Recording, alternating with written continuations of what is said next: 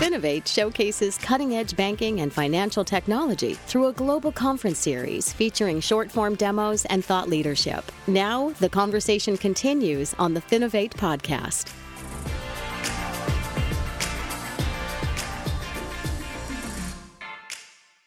Hey, everybody, and welcome to the Finovate podcast. Joining me today, we have Rob Antoniades, co founder and general partner at Information Venture Partners.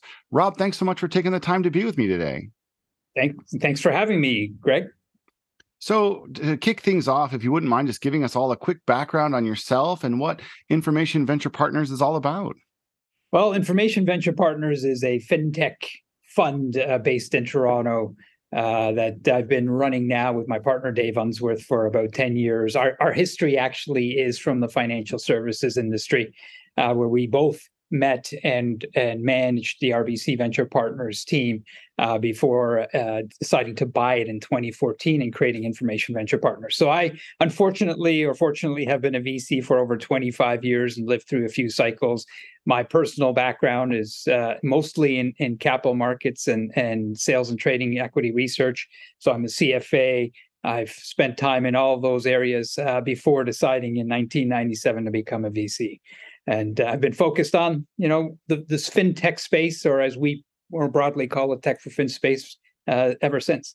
Excellent. No, certainly helpful to have seen so many, you know, different cycles of the industry. And that's one of the things that we're going to be talking about today, kind of, you know, where we're at in this current cycle, what we see coming up over the next couple of years. Before we jump into that though, can you tell me a little bit about your overall investment strategy? You know, what kinds of companies or technologies you prefer to invest in? Sure can. So, uh, Information Venture Partners is an early stage uh, fund based in Toronto. An early stage to us means enough uh, revenue for us to extrapolate a uh, an investment thesis out of. So, early revenue is probably the way I would categorize ourselves. We're a we're based in Toronto, but it's a North American fund, and the split is probably about 50 50. Uh, what you should understand about our fund, though, is it's all B2B. So there's four themes that we specifically focus on. One of them is, and, and, the key one is modernizing financial institutions, and whether that's banks or insurers or asset managers or wealth managers. I think it's all about uh, bringing kind of the the uh, technology and the di- digitization and more to these institutions to increase their competitiveness. There's a second element to this is really about embedded finance or embedded fintech. Uh, we see the evolution uh, of fintech to the consumer, where the consumer wants to consume their product away from the financial institutions, and that infrastructure is of importance to us. I would also tell you that uh, security and compliance is an important area to us. And uh, uh as you know, financial institutions spend uh, as much money as any other industry on this particular area for obvious reasons.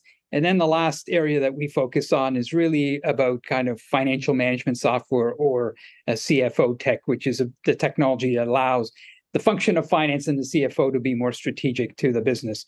So as as you can tell from our description, uh, yes, we're a fintech fund, but I would probably describe us more as a tech for fin fund. Uh, everything we invest in touches financial services or or finance, and and those are the types of companies that we're looking for. Yeah, no, it's great. It's really a, a diverse group there, but um, obviously each one of those there's there's so much that you can pull out, so many obvious you know problems that still need to be solved or challenges that are facing the industry. So um, now, with that said, let's go ahead and jump into really the the kind of theme of of this episode here, which is you know where is the fintech space right now?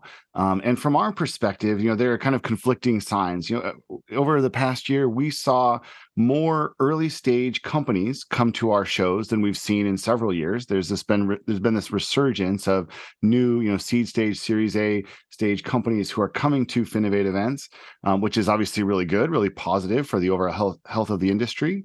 Um, from uh, on the other side of it, though, you see in the news there's a lot of uh, articles about impending layoffs, impending contractions, austerity measures, things like this.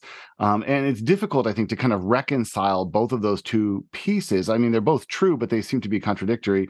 How does it look from your standpoint? What are you seeing in the fintech space right now? Well, I, I would share the general observations that you have, uh, Greg, and I would, uh, to paraphrase somebody, I would say we we ain't in 2021 anymore. I think the days of easy money the days of free or cheap capital, the the days of pursuing growth at any cost models is done with, and and I think we have had to make the adjustments for various reasons, and I think they're all in the the headlines of of the popular press war, inflation, central bank interest rates, all all that stuff, and and as a result, we I think are are almost on the cusp here of possibly an economic contraction.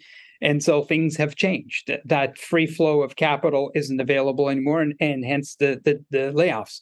We've seen a tremendous amount of of tightening of budgets inside the uh, general, you know, Fortune 500, Global 2000 market. I think we are seeing less of that in in finance or specifically in financial institutions. Uh, but it's still important. What we are seeing there is a reprioritization of, of that spend, and and therefore I think what what we're we're seeing is that the business models that we have been pursuing, the areas that we have been pursuing, changing. You're seeing companies, the later stage companies, uh, make those adjustments, uh, both because of the absence of ca- easy capital, so they're making the layoffs, and I think they're also changing their business models or they're or pivoting to areas of of greater priority. Um, I think on the early stage side, you know, uh, this is a great time to be starting a, a business, and and in many cases, uh, people germinated their ideas last year and raised some capital, and that's why we're seeing kind of a wave of these companies. Um, and I think the the seed capital is still very much available. Maybe not angel capital, but seed capital is available for these companies to go out and and uh, and try to prove their their business model. So we're we're seeing a lot there as well. I think actually, honestly, we're seeing some of the best companies we've seen in years in the last uh, uh, six uh, six to nine months. And uh, I wish we had more capacity to do seed investing because of the quality of these companies. Um, but but it's there, and and I would strongly urge people to to to pay attention because it is during times like this difficult times and we saw this in the financial crisis we saw this in the dot com area great companies get started during difficult times no, absolutely they do. And and I was around back in 2009, 2010 as well in the fintech space. Although admittedly I was very green at that point, so probably didn't have a full appreciation for what I was seeing, but I just remember so many innovative companies coming out of it and quite frankly a lot of them were started by people who had recently uh, been let go of of a either from a bank or from a tech firm and sort of had this insider knowledge of here's where there's inefficiencies. Here's a problem that i struggled with on a daily basis when i was working for this bank. Now i'd like to go and build a company build a product that can really help solve that. And i think this you know the amount of talent that exists in the fintech ecosystem right now the amount of people who have been sort of you know put on the sidelines however momentarily they find themselves there i think will probably lead to a lot lot of new companies being created because people have this hands-on knowledge of exactly where the systems are uh, i don't want to say broken but where they could maybe use some updating. Does that line up with with what you expect to see? You know this idea that people who have that experience are really well positioned to be able to go out and create the next wave of innovative companies? Well, those are the the types of entrepreneurs that we seek out uh, the ones who have lived the problem and who can define that problem extremely well and have come up with a solution for that problem. When we test business models, we spend a lot of time with our LP base, and the LP base in, in our case is comprised of many Canadian banks uh, and other financial institutions. And so we we have an insider's perspective of what is changing and what how they're how they're reprioritizing and spending their budgets and who's spending it. And so we can validate those problems and that's exactly what we're looking for.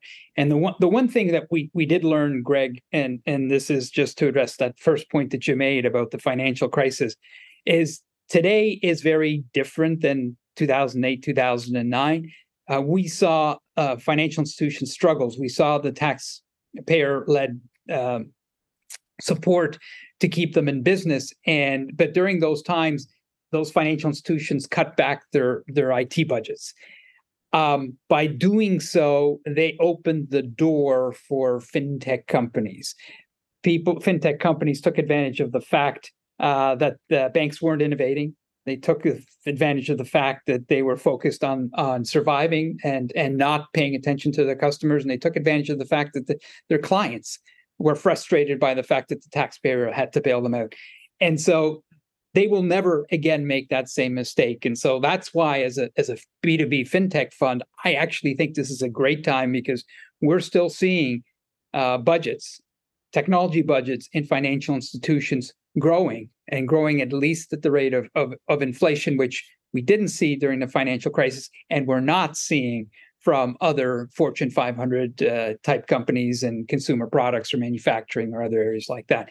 And so that entrepreneur that has identified and lived the problem is exactly the individual that we're we're targeting.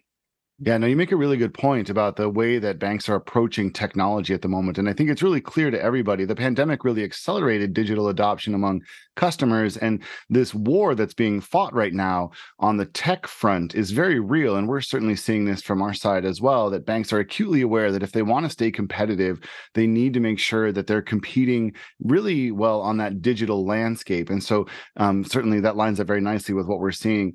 Given all of these changes, you know, you mentioned. Uh, briefly a couple of minutes ago that your investment strategy needs to be able to respond to these kind of uh, these sort of factors. On the one hand, there being maybe more talent out there, more potential entrepreneurs out there, more of a desire from financial institutions to work really quickly and, and um, positively with uh, some of these early stage technologies out there. What are you doing at information venture partners that's maybe different from how you would have thought you'd be doing things you know a year or two years ago um, we're I'm, I'm not sure we're doing much different, to be honest with you, Greg, because what we we're a, a, very low volume shop. We out of a, a, a hundred million dollar fund, we'll make ten investments. So we are very disciplined in, in the way we approach it. We've always done diligence, but we're seeing the rest of the industry do more diligence what I will tell you is that we're active and we're investing during this period, and I've seen a bunch of VCs put their pens down until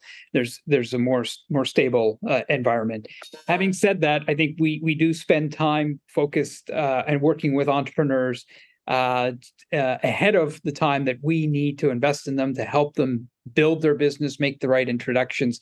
We've always done that. We've always given them advice uh, uh, and we continue to do that because I think we we want to be seen as a, as an organization that is friendly and works with entrepreneurs. And at the end of the day, they're the disruptors and we're the builder. We help them build. So that's that's our role.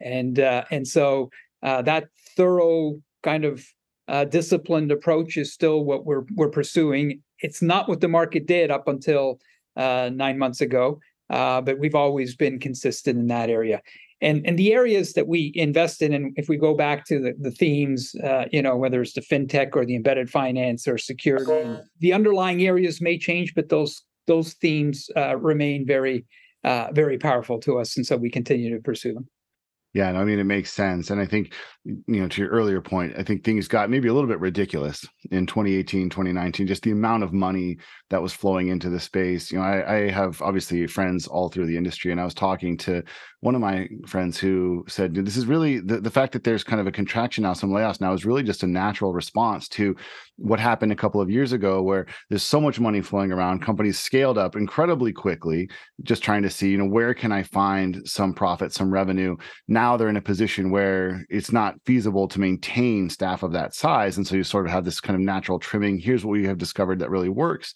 um, all of that to say, you know, this is to some extent a, a, very natural part of the cycle, as unpleasant as it can be.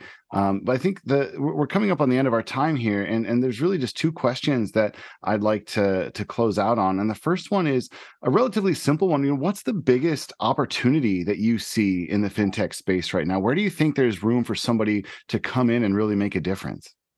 Um, the biggest opportunity. Well, let me let me slightly change it on you. I think the the most underserved market, which isn't necessarily the biggest opportunity, but the most underserved market, in my opinion, is kind of wealth tech or wealth management.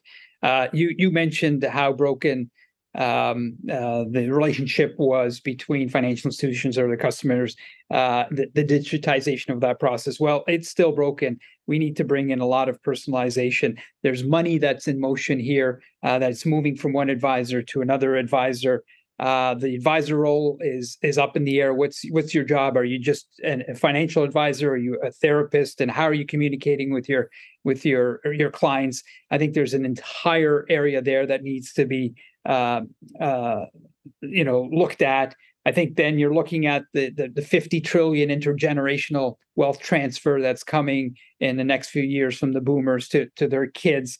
Uh, you're looking, and every time we we um, talk about companies, we always ask ourselves, what are they doing on the ESG front? Well, I think that is also being asked of wealth management and asset managers, and so ESG within that area is very important, and and we're still in the early days there and we're going to have at least a couple of decades worth of refinement there on on how to do ESG appropriately you know some things can be dealt with in, in years, but others take decades. Just think about the environment and, and how to how to deal with uh, um, the planet today. That that's a multi-decade long process, and so ESG is going to be important. I think we have seen, um, uh, you know, m- millennials uh, get very interested in crypto. Well, what's happened during a crypto collapse? How do we bring them back to more traditional investing? Uh, uh, so convert them back, and, and that's something that needs to be looked at. Um, open banking, how do we incorporate open banking into into wealth management? So there, I think. So I've given you a lot of different things, but but thematically, that's one of the most underserved markets that that I I can see. And so we're we're always looking for interesting technologies that that solve that. And if we had if we knew what that technology was, we'd be entrepreneurs ourselves. Sure, we're not we're VCs, and and uh, and so we're relying on on the people from the industry uh, to come up with the solutions. No, absolutely. I think the creativity of this industry never ceases to amaze me. There's always somebody who sees something, who understands a problem in a way that you know other people aren't able to see, and I, and I really value that about being in this industry and having this job. Um, so, you know, last question, just really briefly, um, is there anything, any, any piece of advice that you would give to new startup founders in this moment? Anything that they should really just be acutely aware of, given where we are? Uh, I think you need to go back and, and validate the problem statement that you're trying to solve. So there's probably more research that's that's involved there. Um, I, I think, as I said earlier, budgets have been moving around. So if you've gone in one direction, uh, you should probably uh, validate it, validate that that's still the right direction, uh, uh, because budgets have have moved. Uh, um, more discipline. I think you need to be understand that there's less capital available there um, than there was before. But for great companies, it's still available. Um, so I, I, think that's what I would ask you to do as a, as an entrepreneur is just uh, you know confirm that you're on the on the right track. Uh, I'll give you a very simple example if you want in in our uh, steer category. You know the the CFO tech uh, companies are looking to stay in business, and we have seen hundreds of payable solutions out there uh, managing and automating payments and payables. Well, that's interesting, but that's cash flowing out of a business. And I think a smart CFO today would be focusing their attention on cash coming into the business and the cash conversion cycle. And so, uh, if you're a payables company, maybe you should be looking at, or you know, people are focused more on on the receivables end of the business and bringing money in to make sure that they stay in business. So, very simple example um, uh, of just validating the investment thesis or, or the problem that you're solving is the right is the right problem. Yeah, it's a great it's a great piece of advice. Um, easier said than done, but obviously so valuable to understand and just really make sure that uh, the problem that you're solving is one that other people are passionate about as well. So when you do meet with somebody like Rob, you can say, "Hey, we know this is something which is going to resonate with a lot of people." Um, I could continue this conversation for a very long time. Unfortunately, we are out of time for today. Rob, thanks again for joining us. Uh, really appreciate you taking the time to share your insights with our listeners. Greg, thank you for having us and uh, appreciate the time.